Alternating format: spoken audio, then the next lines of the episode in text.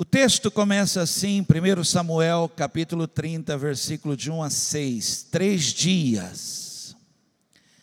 Três dias depois, quando Davi e seus homens chegaram à cidade de Ziclag, viram que os amalequitas tinham atacado a cidade e a queimado completamente.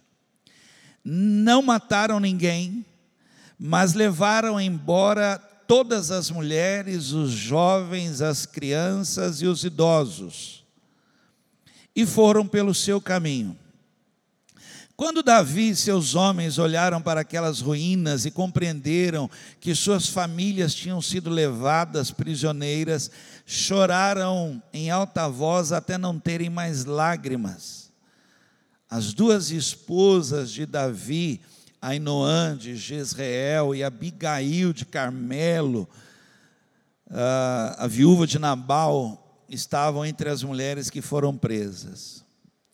Davi estava profundamente angustiado, pois os homens, os seus homens, aflitos por causa dos seus filhos e das suas filhas, começaram a falar em apedrejá-lo, mas Davi recebeu força do Senhor, o seu Deus. Amém?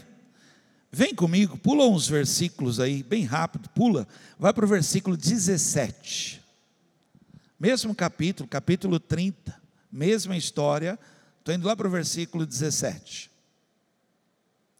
Davi e seus homens os atacaram no dia seguinte, desde o amanhecer até o anoitecer, não escapou ninguém, a não ser 400 moços que fugiram montados em camelos. Ouça isso agora, ó. Davi conseguiu recuperar tudo o que os amalequitas haviam tomado. Eu vou, vou repetir isso aqui para você gravar, tá bom? Davi conseguiu recuperar tudo o que os Amalequitas haviam tomado, inclusive as suas duas mulheres. Não faltou coisa alguma, nem pequena, nem grande, nem os filhos, nem as filhas, nem os bens, nem qualquer coisa que os Amalequitas tinham levado. Vamos orar por isso? Tem alguém aqui que quer ouvir uma palavra de Deus? Deixa eu explicar algo para você. Quem pede, recebe. Amém? Eu queria que você pedisse para que Deus falasse com você. Curva assim a sua cabeça, fala com Ele aí. Talvez você não tenha nem orado hoje ainda, mas agora você pode falar com Ele. Eu vim aqui nesse lugar Fala comigo, me dá uma palavra. Pai, em nome de Jesus, Senhor, nós aquietamos o nosso coração agora, Senhor, e buscamos no Senhor uma palavra para irmos para casa, uma palavra que comece a dar o norte para nós, uma palavra, Senhor, que nos tire de uma situação, uma palavra que provoque, Senhor, um novo momento da nossa vida. Fala conosco, em nome de Jesus Cristo. Amém. Deus vai falar com você. Gente, eu, a minha turma, eu vou usar a palavra minha turma, para não usar a palavra geração, porque geração é um período maior. A minha turma, eu tenho 51 anos, e dia 10 de março eu faço 52 anos. Você anotou isso? Essa é uma parte importante. A minha turma, 50, 60 anos, nós vimos algo que hoje a gente não isso é, isso é um pensamento meu, não estou querendo dizer que eu estou certo no que eu vou falar agora, mas é um, é um pensamento. A minha turma, essa, essa turma de 50 anos, 60 anos, nós vimos uma coisa. nós vimos irmão brigar por causa de outro irmão. Na rua, futebol, na escola. Se você mexesse com uma pessoa e ela tivesse um irmão forte, maior, você estava frito. Você, ó, deixa eu falar, você ia dançar. Porque o irmão ia vir e ia falar: O que, que foi que você mexeu com o meu irmão? Olha aqui, ó. Não quero que você olhe para ele. Se eu pegar você encarando meu irmão, você está frito. Era assim, eu cheguei a ver isso. Um irmão não deixava o outro ser humilhado, esse negócio de bullying, deixar um outro irmão ser humilhado, xingado, mexeu. Era um negócio doido, se fizesse isso, até a irmã partia para cima. Partia para cima, não deixava não. Você mexeu com meu irmão, gente, virava homem. Era. Irmão que, por exemplo, saía na frente, crescia, ajudava o outro, arrumava até um emprego para o outro, que não, não ainda estava, arrumava um jeito pagava um curso, pagava uma escola, pagava uma faculdade, ajudava a se formar, ajudava o outro mais fraco, ajudava o outro mais novo. Mas aí as coisas foram tomando outro rumo. A vida, ela foi assumindo outros valores. Hoje, por exemplo, você casa, o casamento hoje estabelece novos valores familiares. Você casa com uma pessoa, ela fala assim: ó, depois que a gente casar, corta a sua família, hein? Não quero seus irmãos. Então, casamento hoje mudou. A sociedade, os valores hoje, e isso provocou em nós uma mudança no DNA. A ponto de que a gente que era que defendia um irmão, uma, por exemplo, na minha, minha turma, não se fazia piada com a mãe, não. Nem brincando fazia uma piada com a mãe. A gente não permitia um negócio desse. Parecia aqueles poodlezinhos fraquinhos, mas partia para cima, não deixava da minha mãe, você não fala, não. Pai, falar mal de um pai, por exemplo, você não falava. Era assim. Só que aí foi mudando, foi mudando, foi mudando, e hoje as pessoas elas não interferem em nada mais, elas não. E foi provocando algo, o perder, perder ficou muito fácil. Abrir mão ficou muito fácil. Parar, largar, deixa para lá. E quando você não interfere, a vida toma rumo. As coisas vão tomando rumo que nem sempre é do jeito que você espera. As coisas vão andando, vão andando, e quando você for ver, perdeu, perdeu. Davi, alguns livros falam que ele tinha aproximadamente 20 filhos. E tanta coisa envolvida, talvez, naquela época, achava que outro, alguém tem que cuidar, né? não dá para eu cuidar de 20 filhos, saber dos meus filhos reinado, a vida, as coisas, os filhos vão, vão vai seguindo a vida, deixa rolar. E um filho dele, chamado Aminon, ficou louco, ficou doido. Um filho dele deu um negócio no rapaz, ele quis pegar a meia-irmã, Tamar. Ele ficou, ficou por causa da irmã, da irmã, ele queria a irmã e, e, tal, e ele armou lá um jeito lá, e ele forçou, abusou da irmã. E a Bíblia diz assim: e Davi ficou com raiva. Absalão, que era irmão de Tamar, ficou olhando, esperando, ver o que meu pai vai fazer. E diz assim: Davi ficou com raiva. Aí Absalão não deixou, não. Absalão mandou matar Minon.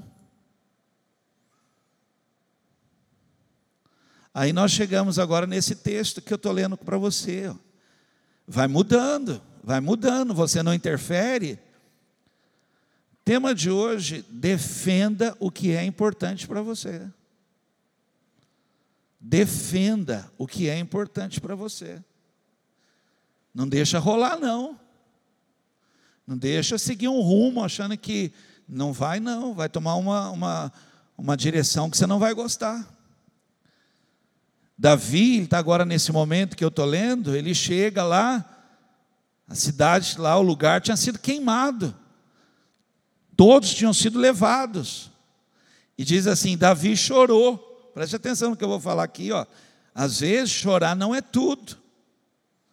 Tem hora que chorar é até bonito, lava a alma, mas não é tudo. Você precisa fazer algo. Você precisa se posicionar diante do que está acontecendo. Já chorou? Você já chorou? Já sentiu o baque? Se posiciona agora, defenda o que é importante para você. Toma uma direção. Aqui, ó. Não, isso aqui para mim é importante. E se é importante para mim, eu não permito que. Como assim? Isso aqui foi algo que é, meu. E Davi chorou.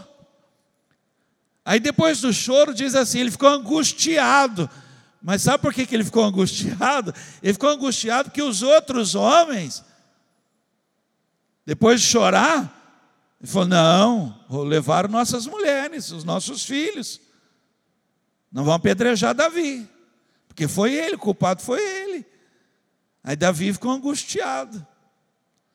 Agora, olha, preste atenção que a Bíblia diz assim: Davi falou com Deus, falou: Senhor, se a gente interferir, se a gente for atrás, nós vamos conseguir de volta? Deus falou: vocês vão conseguir tudo, tudo de volta. Pequeno, grande, filho, filha, esposa, Diz que até as duas esposas dele ele trouxe de volta. Então eu queria ministrar essa palavra hoje. Defenda o que é importante para você, porque é uma palavra de Deus. Se você fizer isso, o céu vai guerrear com você. O céu vai lutar com você se você se posicionar. Se você trouxer de volta para o coração que é importante. Porque tem muita coisa na nossa vida que nós estamos deixando de dar o valor. E aí, se você está deixando de dar o valor, estão pegando, está seguindo um rumo, está sendo destruído, está sendo levado, está sendo tomado. Não, não, não, aqui, ei, isso aqui é importante para mim. Então, você que está anotando aí, olha, vem comigo, eu quero falar aqui, você defendeu o que é importante. Primeira coisa que eu quero falar aqui, que nós precisamos defender. E agora eu vou pedir a você, eu vou falar algumas coisas. Olha aqui, a intenção, a intenção, não sei se você já fez isso no seu computador, você já abriu uma pasta no computador para guardar lá um arquivo? É isso que eu vou falar aqui agora. Ó. Abre uma pasta no seu coração.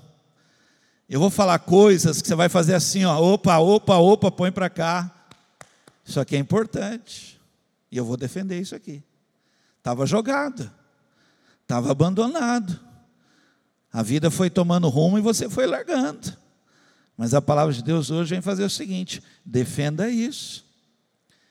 Primeira coisa que eu quero falar: defenda o que Deus te deu. Foi Deus que deu, não foi o inferno, não foi o diabo, não foi um trabalho de macumbaria, não. Foi Deus que te deu. Gente, por favor, olha aqui para mim, isso aqui é sério. Nós precisamos nos posicionar de uma maneira tão séria, tão séria na nossa vida, pôr aqui no coração e deixar claro para todo mundo, para as pessoas, de perto, de longe, para o inferno, para o céu, para todo mundo. Ei, foi Deus que deu para mim, cara. Não mexe não, você está brincando com coisa séria. Isso aqui ó, é bênção. E a bênção do Senhor enriquece e não vem acrescida de dores. E olha aqui, ó, eu estou dizendo que foi Deus que deu, e por isso é proibido, é ilegal, não tem direito, Satanás, pôr a mão, que foi o Senhor que me deu, isso aqui veio do céu, foi uma bênção na minha vida. Olha o que eu vou ler, Salmo 127, versículo 3, vai aparecer no telão, você me acompanha, olha isso, ó. Os filhos, os filhos são presente do Senhor, uma recompensa que Ele dá. Gênesis 33, 5. Então Isaú viu as mulheres e as crianças e perguntou, perguntou para Jacó, perguntou para ele: Quem são esses que estão com você? São os filhos que Deus bondosamente concedeu ao seu servo, respondeu-lhe Jacó. Por favor, preste atenção nisso. Jacó ia destruir, Isaú ia destruir Jacó.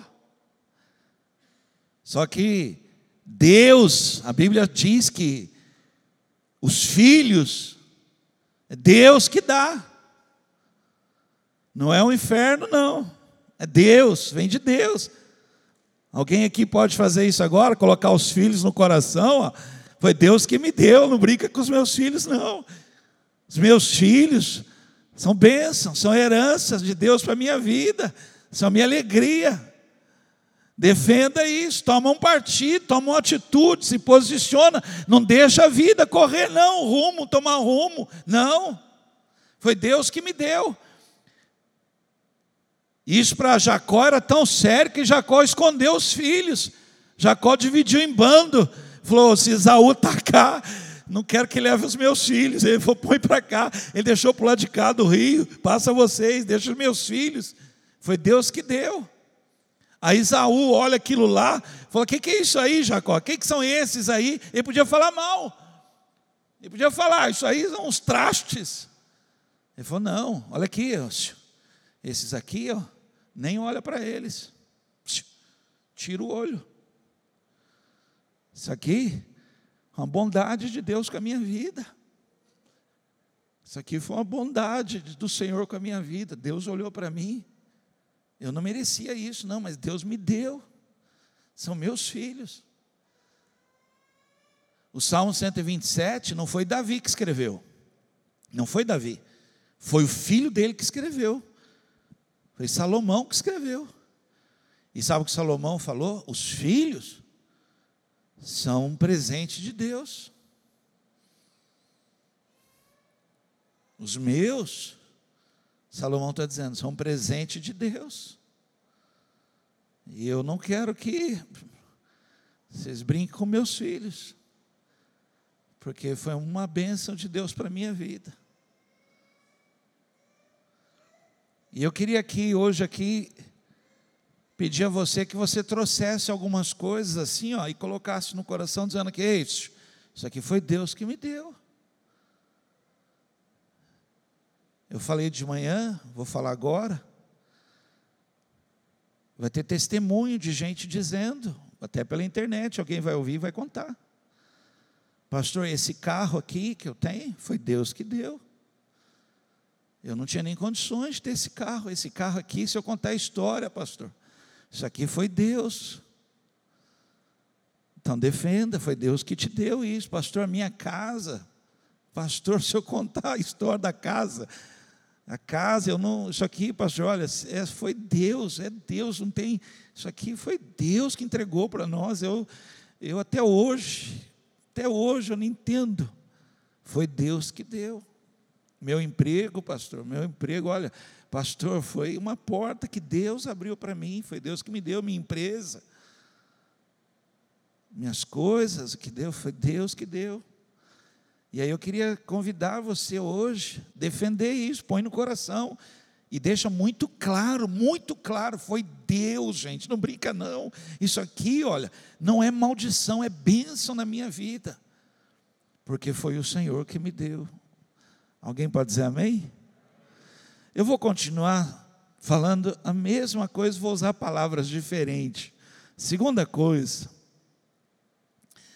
aquilo que te custou muito caro.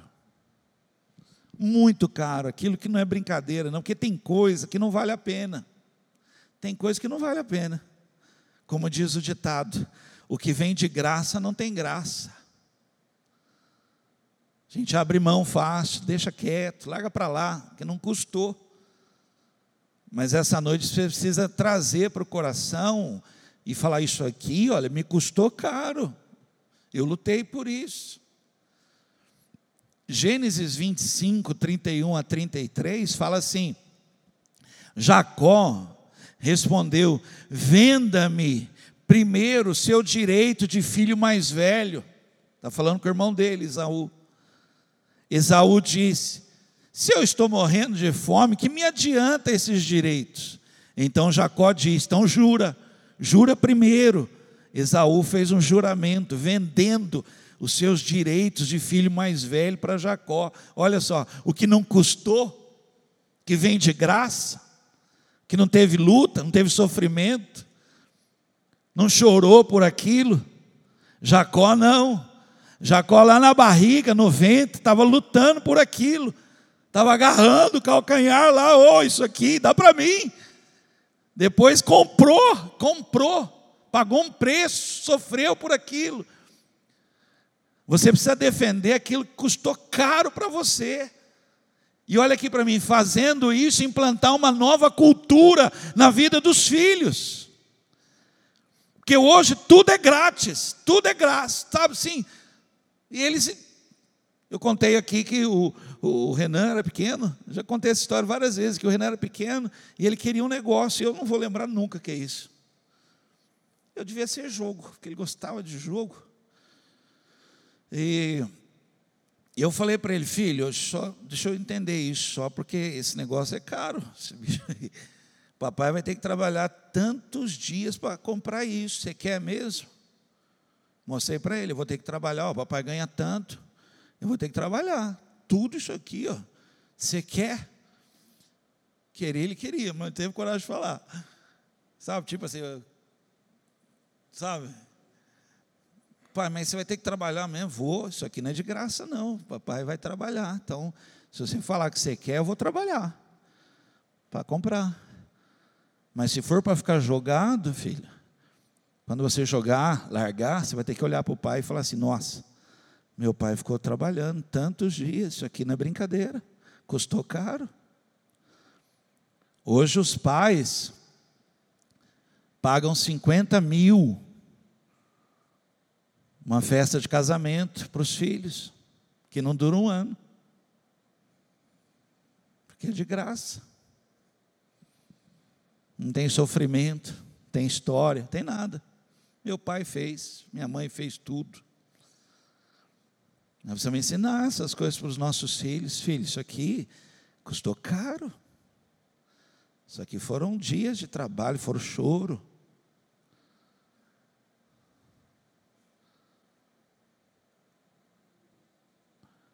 Quando o filho pródigo sai de casa, Lucas 15, 13 diz assim: Poucos dias depois, esse este filho mais jovem juntou toda a parte dele, viajou para uma terra distante e ali gastou todo o dinheiro de maneira irresponsável.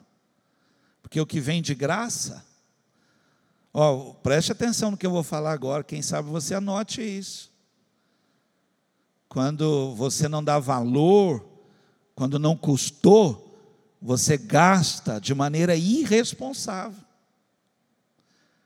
Porque se realmente custasse, se você soubesse que aquilo ali foi sacrifício, você não ia brincar com uma coisa tão séria. Não ia jogar, perder, largar a mão, deixar. Perdeu, perdeu aquilo lá. Mas você não podia ter feito isso, você tinha que ter se posicionado. Tinha que ter ido atrás, você tinha que ter visto aquilo lá. Ah, pastor, na hora eu achei meio. Você errou, porque aquilo ali custou. E olha aqui para mim, e se você não se posiciona desse jeito, se você não é assim nas pequenas coisas, como você vai receber coisas maiores? Deus, Deus não é um Deus de brincadeira, quer dizer, a gente pensa assim, não, Deus dá outro. Não é assim, não. Deus olha como você trata as suas coisas, trata as coisas que você recebe. Isso aqui é uma bênção. Aí Deus confia em você. Vou dar coisas maiores ainda, vou abençoar Ele com coisas ainda grandiosas. Quem acredita nisso? Você entende por que você tem que ser uma pessoa assim, correta, trabalhar, lutar por aquilo? Eu, Vanderlei, olhe, preste atenção no que eu vou falar agora. Eu aqui, Vanderlei, eu não jogo loteria, essas coisas. Eu não jogo, porque eu acredito no trabalho. Suor, trabalhar, eu, eu não faço disso doutrina de igreja, faço da minha vida. Eu sei quanto custa, você tem que trabalhar, trabalhar ali, se esforça, vamos lá. Às vezes você junta, vai juntando, mas tem a bênção, e a bênção ela permanece. Quem está entendendo isso? Amém? Vamos lá? Três. Estou só usando palavras diferentes. A mesma coisa, usar uma palavra diferente. Aquilo que se você perder vai fazer muita falta. Você tem alguma coisa agora aí no seu coração? Se não tem, você vai ter que começar a colocar coisas no coração. Você fala, pastor, nem brinca. Pastor, nem fala uma coisa dessa. Se eu perder, eu não sei nem o que eu faria, pastor. Isso aí faria muita falta na minha vida, muita falta para mim. Eu, pastor, não posso nem pensar uma coisa dessa. Defenda isso. Se isso é, é algo assim no seu coração, que você, pastor, não posso perder isso. Defenda, Deus, o céu vai guerrear por você, porque isso aí para você é importante. Isso aí para você, você ah, foram levadas duas mulheres, ele chorou. Foram levadas as mulheres dos outros, queriam apedrejar ele. Falou: Não, que isso? Como assim nós perdemos nossas mulheres? Aí Davi falou: Senhor, se a gente for, a gente vai conseguir. Deus falou: Se você for, eu vou te trazer, vou dar tudo de volta. Se você se posicionar, se você entender que isso aí faz falta. Eu vou, eu vou contar a história para a gente não esticar muito aqui. Mateus 15, 22 em diante, é a história da mulher cananeia. É a história da mulher que vai procurar Jesus. Ela deixou a filha em casa, doente, endemoniada lá. E ela vai procurar Jesus, porque a filha dela, pastor, a minha filha, foi a minha filha. Ela, eu, eu não sei como é que eu faço sem minha filha. E aí chegou em Jesus. Quando chegou em Jesus, Jesus falou para ela: Ó, você tem que esperar, porque eu estou agora tratando com os filhos, os cachorrinhos é depois. Ela se sujeitou, porque é, faz falta para mim. Se não fizesse falta, ela ia embora. Fala, quer saber de uma coisa? Que se dane isso, eu não quero saber mais. Mas era a filha dela, fazia muita falta. Ela falou: está certo, tá bom. Então, a hora que for as migalhas aí, eu vou ficar aqui para esperar, porque é a minha filha, é a minha filha, eu vou, ela, eu, ela faz falta para mim, e eu estou perdendo minha filha. Aí Jesus falou para ela: pode ir, você vai ter sua filha de volta, pode ir lá. E isso que você fez mostra que essa fé que você tem aí, pode ir lá, sua filha pode ir, já está curada. Não faz falta o filho pródigo voltou para casa, o pai fez festa, o pai matou o animal. O pai mandou, gente, nós vamos celebrar, meu filho voltou, ele estava morto. E fazia muita falta para mim, meu filho, ele voltou. O irmão ficou, não foi para a festa. E o irmão falou assim, ó, quando foi falar do, do outro irmão, falou assim, falou para o pai, esse teu filho ele não falou que era irmão dele, ele falou: Esse teu filho, porque no coração não fazia falta nenhuma para ele se esse irmão tivesse morrido. Você está entendendo? Olha, se faz falta, aquela mulher, ela perdeu uma dracma, ela tinha dez, ela perdeu uma, fazia falta. Diz a Bíblia assim, ó, de noite ela tirou tudo, varreu tudo, procurou a noite inteira. E quando ela achou, ela fez festa, chamou até os outros, gente, vem se alegrar comigo, porque eu não podia perder isso aqui, isso aqui ia fazer falta. Quem está entendendo, diga amém. Defenda o que se você perder vai fazer falta. Porque se você fizer isso, Deus vai te abençoar. Sabe, irmãos, nós estamos assim, ó, ah, não faz falta. E eu queria fazer uma pergunta aqui para você que está aqui, até você que está visitando. Se não tivesse a carisma, se a carisma fechasse, faria alguma falta na sua vida?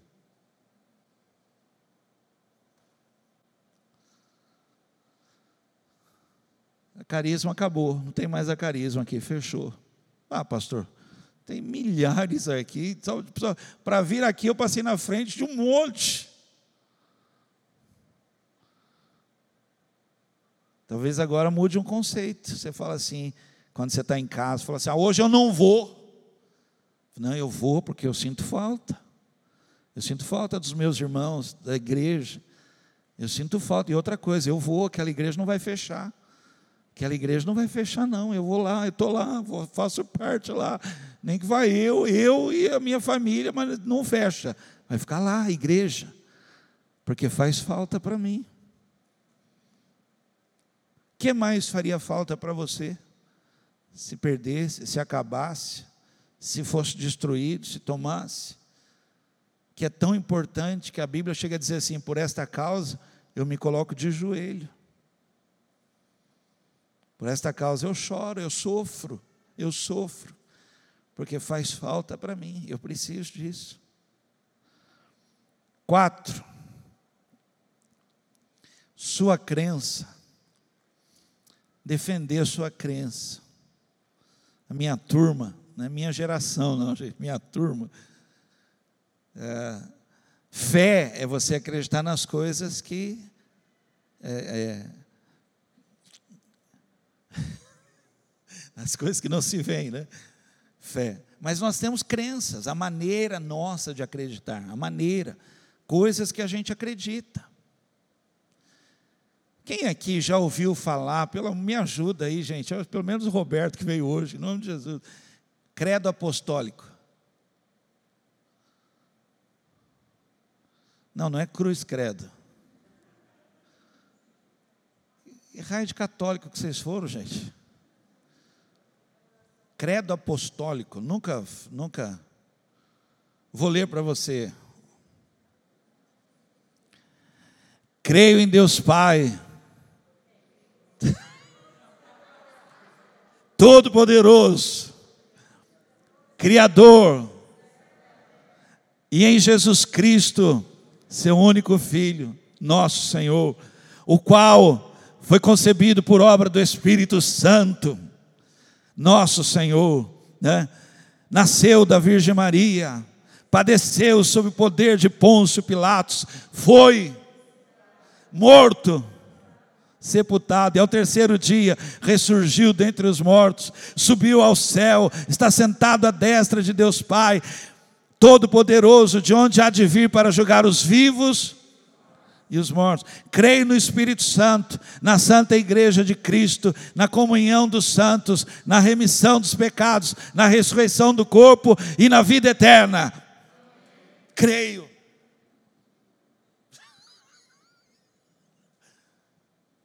Gente, nós não, acreditamos mais nada, nossa crença não, não Deixa eu falar uma coisa para você. Você sabe que tinha gente que acreditava na família?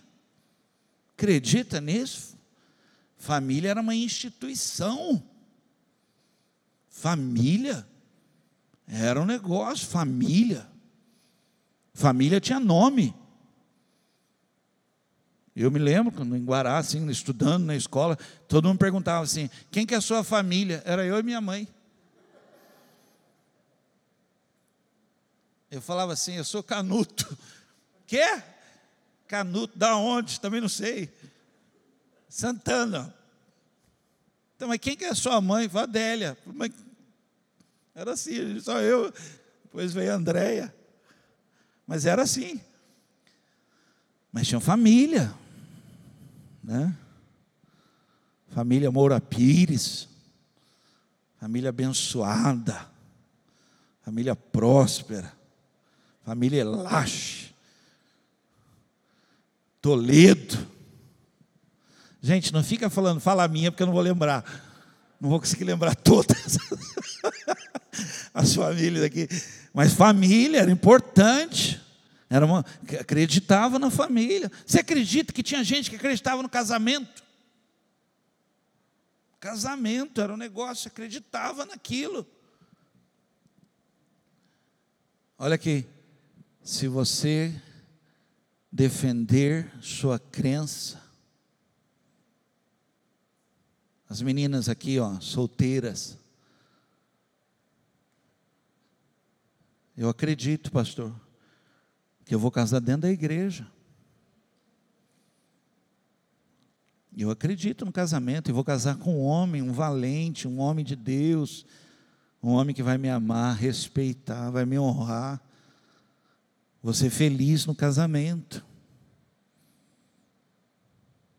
Apesar de, mesmo se olhando talvez para os pais, para os avós, para a história, você fala: Meu Deus, pastor, casamento hoje não é nem loteria, não, casamento hoje é furada. Mas eu acredito, eu acredito. Eu celebro o casamento, eu não celebro o casamento empurrando a pessoa para a forca, não. Celebro o casamento empurrando a pessoa para uma vida que está começando uma nova vida. E vai ser uma benção. Alguém diga amém, pelo amor de Deus. Vocês estão assim, pula essa, pastor, pula essa. Não, tem que acreditar. Acreditar na família, acreditar no casamento, acreditar nas coisas. Eu acredito, pastor. Eu acredito, pastor, que vale a pena ser honesto. Parece pipoca, amém, amém. E os que não falaram amém, falaram, pastor, estou querendo ver isso mas era a crença, o bom nome. Quem lembra disso? Era uma crença, eu acredito no bom nome. O bom nome, a gente acredita. Vamos trazer isso de volta, vamos defender isso na nossa casa, ensinar, ser honesto, ser íntegro, falar a verdade. Eu não acredito em falar a verdade. Custe o que custar, mas eu acredito que é o melhor caminho, é o melhor processo. Eu vou defender isso. Aí Salmo 15 diz: sabe, essa pessoa que fala a verdade, mesmo que sofra dano, jamais perderá. Jamais perderá. Acredito, pastor. Aí as pessoas não acreditam mais, mas eu acredito, porque meu pai me ensinou, minha família sempre foi assim. Nós temos essa crença, nós acreditamos dessa maneira que igreja é coisa séria, que as coisas de Deus são coisa séria, que o caminho do Senhor, que as coisas, bom nome, respeito, respeitar os velhos. Quem aqui acredita, tem essa crença ainda que nós temos que respeitar os mais velhos? Gente, nós temos que trazer essa cultura de volta e defender isso. Ei, psh, psh, respeita os mais velhos primeiro. Uma crença entre nós que vai, sabe fazer o quê? bênção na nossa vida, porque eu estou chegando lá, e quando eu chegar lá, eu vou ter o respeito, porque foi uma crença no meu coração de honrar, respeitar os mais velhos. Vamos lá? Cinco. Isso que eu vou falar agora, eu vou falar porque você vai ser cobrado por Deus por causa disso aqui. Senão eu não falaria isso aqui. Eu não falaria. Você tem que defender isso aqui, porque um dia você vai ter que prestar conta disso aqui. Defenda dom e talento que Deus te deu. Defenda. Você, você deixou quieto. As coisas foram acontecendo você foi deixando. Você achou, ah, não, pastor, o outro faz. Preste atenção. O dom que Deus deu para você, o talento que Deus deu para você, Ele deu porque Ele tinha um plano com a sua vida. Outros vão fazer, mas Ele tinha um plano com você. Com, era, ele deu especificamente para você talvez alcançar uma pessoa só. E você ah, pastor, eu cansei. Foi só paulada. Não ganhei nada com isso.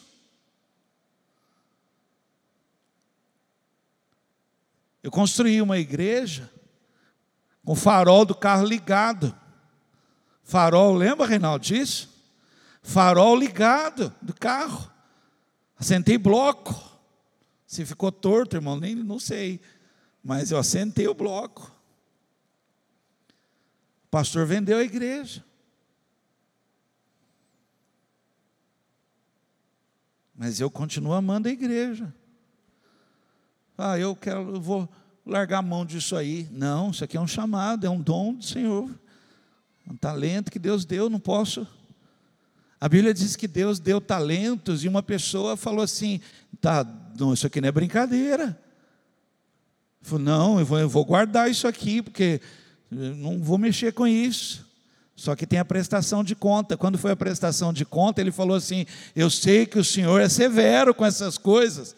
Olha, gente, que eu estou ministrando na sua vida hoje, é sério esse dom, essa capacidade, esse talento, essa maneira que você tem de fazer, foi Deus que te deu. Você não pode, você tem que defender isso, você tem que servir com isso, custe o que custar, sofra, chore, mas não enterre de jeito nenhum, não. Foi Deus que deu para mim, e Ele tem um plano com isso. Olha, gente, a mesa está linda. Quem, quem acha que a mesa está bonita aí? Vamos aplaudir, vamos. Isso é um dom, isso aqui é um talento. Não olha para mim, não fui eu, não. Se eu tivesse montado, você nem ia chegar na mesa. Se fosse eu que tivesse enfeitado, você ia falar, pastor, o senhor pôs espinho. Isso aqui é um dom. A Luz está viajando, estão de férias. Sobra para o Wagner. O Wagner tem que ralar. Aí eu pedi para uma pessoa. Falei com uma pessoa, falei, olha, o Wagner toda vez é o Wagner. Pedi para uma pessoa, você não pode, isso aqui é um dom seu. Você sabe, é um talento seu que Deus te deu. Gente, a pessoa ficou, só faltou chorar de alegria de poder servir por dom dela, o talento, agradeceu. Eu estava achando que ela fosse até pagar para mim, porque eu chamei ela para trabalhar. O pastor ficou grato, ficou feliz, ficou feliz de fazer um arranjo, pôr ali. Dom, não enterra, não, defende um dom, um chamado. Eu fui expulso da igreja com 17 anos. Mas tem um dom de chamado de Deus, eu não, não vou enterrar, não vou. Um dia um tio falou para mim assim, ele até quando você vai ficar sofrendo com esse negócio de igreja? Você só perde com a igreja mas eu não posso enterrar, foi Deus que deu, isso aí é um chamado, é um dom, é um, é um talento que o Senhor colocou na mão. E olha aqui, eu só estou falando isso porque Deus deu um talento para você, Deus deu um dom para você. Você tem isso, você foi chamado, você foi ungido, você foi consagrado, Deus capacitou, Deus confiou, Deus te deu algo, você tem uma habilidade. Foi Deus, por favor, ouça isso. Foi Deus que deu, porque todo dom perfeito vem do alto. Foi Deus que te deu. Pastor, Deus confiou na minha mão isso aqui, essa habilidade, esse jeito de fazer, essa voz. Essa voz foi Deus que te deu. Defenda isso. Usa isso para tocar uma vida, uma alma. Pastor, Deus me deu uma capacidade, usa isso, defenda, se posiciona, e Deus vai te abençoar. Eu vou terminar. É, eu vou contar duas histórias para vocês. E aqui eu termino, nós vamos cear. Em Belo Horizonte, uma mulher, o filho dela foi preso. O filho dela cometeu um erro e ele foi preso. E ela foi procurar o delegado. E ela falou com o delegado: delegado, deixa eu ficar com meu filho aqui. Não deixa meu filho sozinho, não. Eu fico aqui com ele. Eu fico, o senhor não vai nem reparar que eu estou aqui, eu não vou atrapalhar. Aí o delegado falou: Senhora, não pode. Não pode, isso aqui é uma cadeia, seu filho está preso, não pode. Ela começou a dormir do lado de fora, do muro da cadeia. Todo dia ela ia lá e ficava lá do lado de fora do muro. E falava com o delegado: Deixa eu ficar com meu filho. O delegado falou: Dona, não pode, a senhora também não pode ficar ali. Eu não posso garantir a segurança da senhora do outro lado do muro lá. Só tem que ir embora. Falou: Não, eu não posso deixar meu filho. Foi Deus que me deu. Deixa eu ficar aqui. O delegado falou: Dona, eu não posso fazer isso. Aí ela ficava lá fora. Um dia ela falou com o delegado, falou, doutor, deixa eu pintar a cela do meu filho para ficar um pouco perto dele. Falou, dona, não pode. As coisas não são assim, senhor não pode fazer isso. Falou, não, mas eu pinto, o senhor não tem custo nenhum, eu, eu pinto, eu faço. Eu trago a tinta aqui, eu pinto só para eu ficar perto dele. Aí ela passava o dia inteiro pintando a cela do filho. Antes de ir embora, ela sujava tudo de novo, só para voltar no dia seguinte para pintar a cela do filho, para ficar com ele. Essa história chegou no governador. O governador criou uma associação de mães de presos e colocou essa mulher para liderar. Mães que não abandonam seus filhos, ainda que presos, porque foi Deus que deu. Segundo Samuel, e eu termino com esse texto, essa outra história, segundo Samuel 21, 10. Então Rispa, a mãe de dois dos enforcados, filha de Aiá, forrou uma rocha com um pano de saco e ali se assentou, desde o início da colheita até cair a chuva do céu, para guardar os corpos dos seus filhos, evitando assim que as aves de rapina os devorassem de dia e os animais selvagens de noite. Davi teve que enforcar os filhos de Saul. E ele falou: Olha, e ninguém vai tirar os corpos, os corpos vão ficar lá.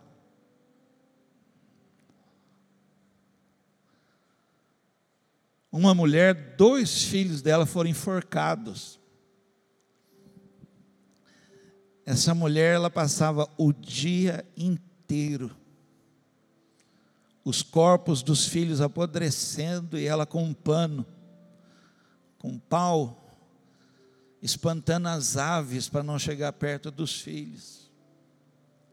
À noite ela lutava com animais, tocando animais, que eram atraídos pelo cheiro já, para não deixar chegar nos filhos dela. Alguém foi dizer para Davi: Davi, tem uma mulher que desde que os filhos dela foram enforcados, ela não larga dos filhos. Ela está lá. Fez um acampamento, ela fica lá o dia inteiro, Davi, cuidando dos filhos dela. Davi falou: entrega o corpo para ela. Deixa ela enterrar os filhos. Os outros ficaram lá. Mas ela falou: pode dar para ela porque é importante para ela. Ela está sentindo muita falta. Você precisa defender o que é importante para você, porque tem uma palavra de Deus para você. Tudo, tudo, grande, pequeno, o que for, Deus vai te trazer de volta, porque é importante para você, faz falta no seu coração.